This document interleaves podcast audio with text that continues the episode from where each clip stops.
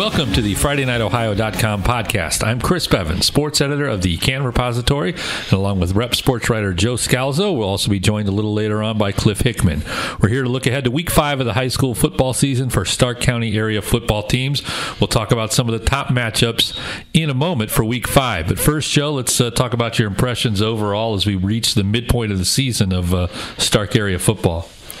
Well, I, I, hate to start us out on a downer, Chris, but uh, my, my initial impression is that outside of Massillon, it's probably a little bit down in terms of just some of the elite teams that we've had and teams that can contend deep into the playoffs. I, I think Massillon is certainly a, a, state championship contender, but I look at the Federal League and it's kind of a, a, little bit of a transition year in that a lot of some of the better players are younger um, or inexperienced and that kind of thing. So it makes for maybe a fun season in a regular season standpoint, but I think. Um, you know, really outside of, of Massillon and maybe Central Catholic, I don't know that there's a team that, that I would expect to contend for a state title.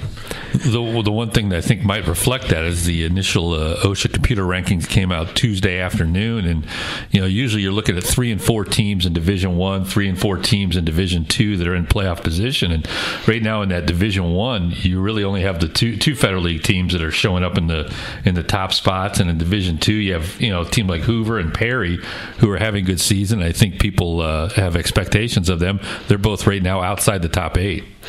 Yeah, and, and some of that I think will work itself out. And some of you know Perry is is you know getting hurt by the fact that they've played two Canadian teams, and, and Hoover certainly, um, you know, that, that East loss is probably um, hurting them a little bit. I would expect those teams to to, to make it in the playoffs and uh, you know do well the rest of their schedule. But yeah, I mean it's it's uh, it's interesting because I think in Stark County you always certainly look at those top two divisions to see how the county as a whole is doing, and and uh, yeah, I, mean, I think kind of reflects the fact that that there's some good teams, but not a lot of great ones.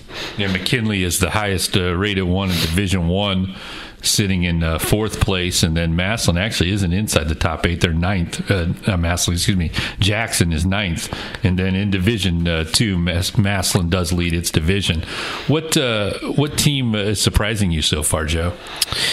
I, I, think Hoover surprised me a little bit. Um, I thought they'd be uh, a, a, good team. They've been a little better than I've expected. Um, you know, they, they came so close to, to tying East at the end. I think they're about a, a, yard short on, on the last play of the game, but you know they took care of uh, Louisville pretty pretty well, and, and they you know they put it on Glen Oak last week, which you know, you would kind of expect them to do Glen Oaks a little bit down, but I think not just winning, but they've been winning impressively, and and uh, I, I, think they're a team that could surprise the rest of the way. Anybody else jump out at you as somebody who could? Uh make a surprise down the second half of the season here that struggled early on? Well, I mean, I, I think you know Louisville had that 0 2 start, but they beat Green, and then they they really had an explosive performance against Lake, which I think most of us thought that they would lose to Lake. And uh, you know, you think, well, geez, you know, maybe they don't lose, maybe they don't beat Perry this week, maybe they don't beat Massillon, but I think the rest of their schedule is is manageable, and they could beat one of those, probably Perry. They couldn't. I don't think they could beat Massillon, but that's a team that I think last week opened our eyes a little bit. And I mean, the other one I think is is always Central. As long as they get to that five or six win mark, you know they can make a run in Division Five because I think they're I think they're pretty good. Um, but you know, it's always just a matter of navigating. You know that those couple tough games that that they're in, but they don't get any credit for losing. Yeah, that's that's the one thing with Central uh, last year. I think uh, if they'd been able to squeeze into the playoffs, I think people thought they they would have been a team that would have been a factor, and it's going to be the same case this year. The Akron Children's Hospital Game of the Week, powered by iHeartRadio, continues Friday, September 21st, when McKinley hosts Hoover. Kickoff is 7 p.m. Broadcast starts at 6:30 with the Old Carolina pregame show. FridayNightOhio.com is live streaming games for the first time this season. Sam Berkwin, Jeff Shreve provide the call each Friday night with Todd Porter on the sidelines. Looking ahead to uh, week five here, we'll start off with Hoover and McKinley. Joe, what uh, what's the big key you think in that game? Well, uh, you know, McKinley's a very quiet four and zero, oh just because they've played some teams that we're not real familiar with, but. I think the key is is uh, you know who can run the ball, who can kind of establish that line of scrimmage, and it's something that McKinley's struggled with at times this year. Um, you know, and and from that. You know, I, I, I mean, I think McKinley's very talented, but have they been tested enough? Have they been tested as much as Hoover has? And so I, I think that's a game that it's that that probably is the premier game in in the conference or the county this week, and um, it'll be interesting to see. I think we'll learn a little bit about both those teams. Hoover enters that game with the uh, Federal League's leading passer and leading rusher, uh, a rare double in the in the Federal League to have that on the same team. Mm-hmm. McKinley, you mentioned, has struggled to to you know really get that run game going.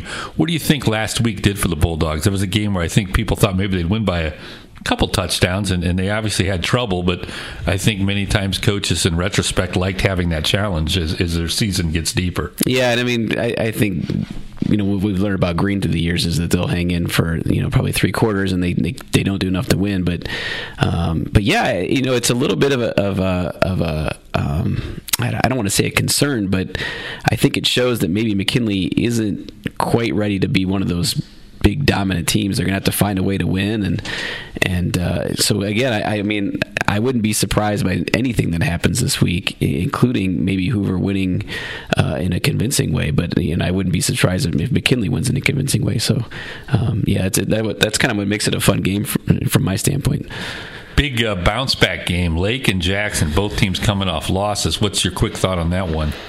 Well, I think this is an interesting point for Lake in the season, just because their schedule gets really hard.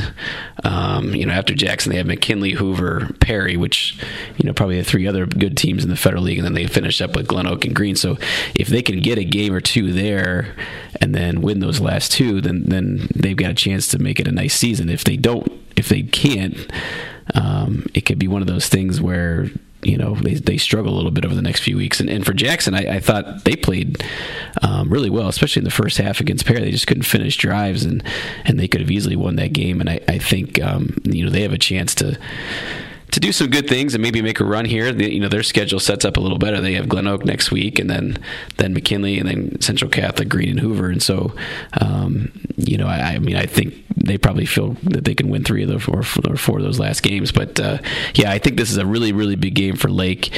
Um, and uh, it'd be interesting to see if they can bounce back because we all thought a week ago that they were a team that could that could surprise. What's uh, what's the one key that you look at in that Lake Jackson game that'll kind of tell you who's uh, who's having the better of it? Well, I mean, you know, Lake obviously gave up 500 yards passing last week, and and uh, Jackson threw for about 250 against Perry. So if if Lake's secondary can get things um, fixed, and I think part of what they the problem last week was just that Louisville was really hot, but if Lake can somehow um, slow down that that passing attack, I think they'll be in the game, and they certainly are good enough to win it. But if not, then they could be in trouble. We're going to look at Louisville Perry in just a moment, as well as have Cliff Hickman talk about Marlington. Remember, FridayNightOhio.com is your home for Stark County area high school football throughout the 2018 season. Stories, scores, schedules, rosters, stats. You'll find it all there all year. Download the app and don't miss any of the news about your favorite teams and players. Looking at the other big uh, game involving a Federal League team and non league game. Perry against Louisville at Perry. Both teams are coming off really big wins last week, kind of the opposite of the Lake Jackson game, as they were the winners over Lake and Jackson. So, what uh, what are you looking at in Louisville Perry? Does it start with Perry's ability to defend the pass? Yeah, I think it does, and and uh, you know Louisville has kind of rotated some quarterbacks in the first couple of weeks, but I think Colton Jones probably solidified you know his his grasp on the job. Tough to bench a guy after 500 yards. But yeah, I mean, I I I think Perry's secondary is probably the weakness of their team, and uh, you know, so if they can get things going there, I mean, Perry likes to grind it out. They likes to wear it like wear you down, and if you can get them out of that that mindset and that you know type of offense, then you got a chance. And and uh, I, you know, again, I, maybe we're reacting, overreacting to Louisville from last week, but they certainly seem like a team that's figured things out and, and has gotten better over the last couple weeks. Well, the one thing uh, I think that is usually a known with Louisville is that they have good skill, and that with Coach DeMarco, who can be a, a really good play caller and creative and really get an offense going, I think when a team like that gets on a roll, they're dangerous. Yeah, I would agree with that, and and you know what a confidence boost just to beat two Federal League teams the last two weeks and and kind of show, hey, we can compete with anybody on our schedule. I mean, even the the Hoover game, they you know they had chances. So. Um, you know, it's it's uh, you know it's a team that's hot and confident, but at the same time, I mean, Perry only gets better as the season goes on, and and uh, so you know if Perry can just kind of do what they do and overpower them up front, then maybe you know it doesn't matter how, how good you are it's from a skill standpoint. You just end up wearing down. You saw Perry last week, Joe. What uh, what really impressed you in that game about uh, this Perry team? Well, Frank Scurry, their their quarterback. Um, he only threw it three times, but in all three cases, they you know they only completed one of those, but like all three probably could have gone for touchdowns, especially the two that were incomplete. And and uh, so he doesn't throw it much, but he can throw it a long way. And then you add in the fact that they got three guys at least that can not just carry the, the ball, but are really talented running backs. Um, that's that's really the strength of the team. I don't think they're probably quite as good defensively. They're, they're probably not quite as good up front as they've been over the last couple years, but um, they, they do have some really good players at key positions. That is probably where the, the loss of graduation to some key defensive players is showing the most for the Panthers. We're going to move over to the EBC and talk about what uh, is shaping up to be the top team in the EBC, perhaps Marlington. The Dukes are, are sitting ninth actually in their region in Division Three, so just outside of, of, the top eight playoff spots. But obviously, a lot of football to be played to allow the Dukes to move up. And the Dukes actually will be making their EBC debut this week since they were the team that had to play the non-league game last week. And we're going to bring in Cliff Hickman to talk about the Dukes. Uh, Cliff, just give a general uh, overview of Marlington right now. Marlington right now, the defense is playing exceptionally well. You take a look; they're averaging, they're allowing less than 10 points per game. They forced a lot of turnovers, uh, seven fumble recoveries. They didn't have any interceptions until last week. Coach Bo Balderson said he challenged the secondary to make some plays he thought they were missing. They came up with three interceptions, five total turnovers. So the, the defense is playing really strong for them right now. I think that's the key. It seemed like uh, the, the Dukes had that slow start in the opener finished strong, and they've just been building on that now the last couple of weeks. Yeah, Poland's a tough team. it's hard to get anything going. They're a, they're they have a lot of size, and I mean that was a stiff test, but you saw them respond. They didn't give up, and they've definitely carried the attitude they developed in that opener uh, throughout the rest of the season here. You, you look ahead to this week, and they, have got Carrollton. Marlington does at Marlington. Uh, what uh, what key do you see to that game? Uh, right now, the the thing that you have to watch for Marlington right now are the injuries. They've got three starters that are expected to be out this week, including their top two running backs. Anthony Sabatino has been ruled out with a shoulder injury. Travis Winuskus, also a key starting linebacker on that defense. They feared he had a broken ankle last week. He left really early on. X-rays are negative, but they expect him to miss multiple weeks. Still, it's still, I guess, from what is described to me, a pretty bad injury. Uh, Caleb McCartney, another key wide receiver, is out this week as well. I think you might see a lot of Blaine Himmelheber at running back. That's a move he made last week. He also CJ Griner went out for a few plays with an injury, and he also played quarterback. Uh, Blaine Himmelheber can pretty much do it all. Uh, Coach Bo Balderson said if he gave him a week, he think he could play on the offensive line too. and he's probably one of those unsung players uh, to the county at large. I think it was in the Eastern Buckeye Conference and the former, former NBC. Those teams know him quite well. What uh, is it? Just the versatility that stands out about him the most? Uh, it's not only the versatility, Chris. It's the intelligence. That's one thing Bo Balderson mentioned. He's a 4.5 student in the classroom. Thinks he may be the smartest player on the field at any given time because it's not just you're playing multiple positions. You have to remember all those assignments. He also plays defense too in the secondary. It's a lot of information to process and remember. And if you're not playing quarterback or running back all the time, to remember all those plays and all those assignments and what other guys have to do. It takes a special player, and I think he's just that. What uh, What are you looking for from the Dukes this week? Well, the Dukes, uh, Carrollton quietly, Chris, has uh, put together a three and one season. We don't get to talk about them too much. Their offense struggled last week. They actually won on a defensive touchdown, 7 0 over previously unbeaten Salem. Caleb Dalton, of course, the Western Michigan recruit at defensive end. Not just him, though. They have Connor King, who has really started to complement him as a pass rusher. So the Carrollton defense is really good. It's going to be a question of can they overcome all these injuries where you have a starting receiver, your top two running backs out. Now, Mar Mason has played really well at wide receiver for Marlington, and CJ Griner has played well back to back weeks here. He's taken some steps forward. So it's going to be a test for them to see how they plug some of these holes this week. We're going to bring back in Joe Scalzo, and as we make that transition, looking ahead for Marlington, if they can survive uh, some of the, the injury problems against Carrollton, then they're on the road against Salem. The week after that, the schedule sets up for Marlington to kind of get on a roll. Then is they're home to Minerva, then they're at Canton South before finishing up with maybe the other two top teams in the EBC, West Branch and Alliance, with the Alliance game being on the road. And Joe Scalzo back on the mic.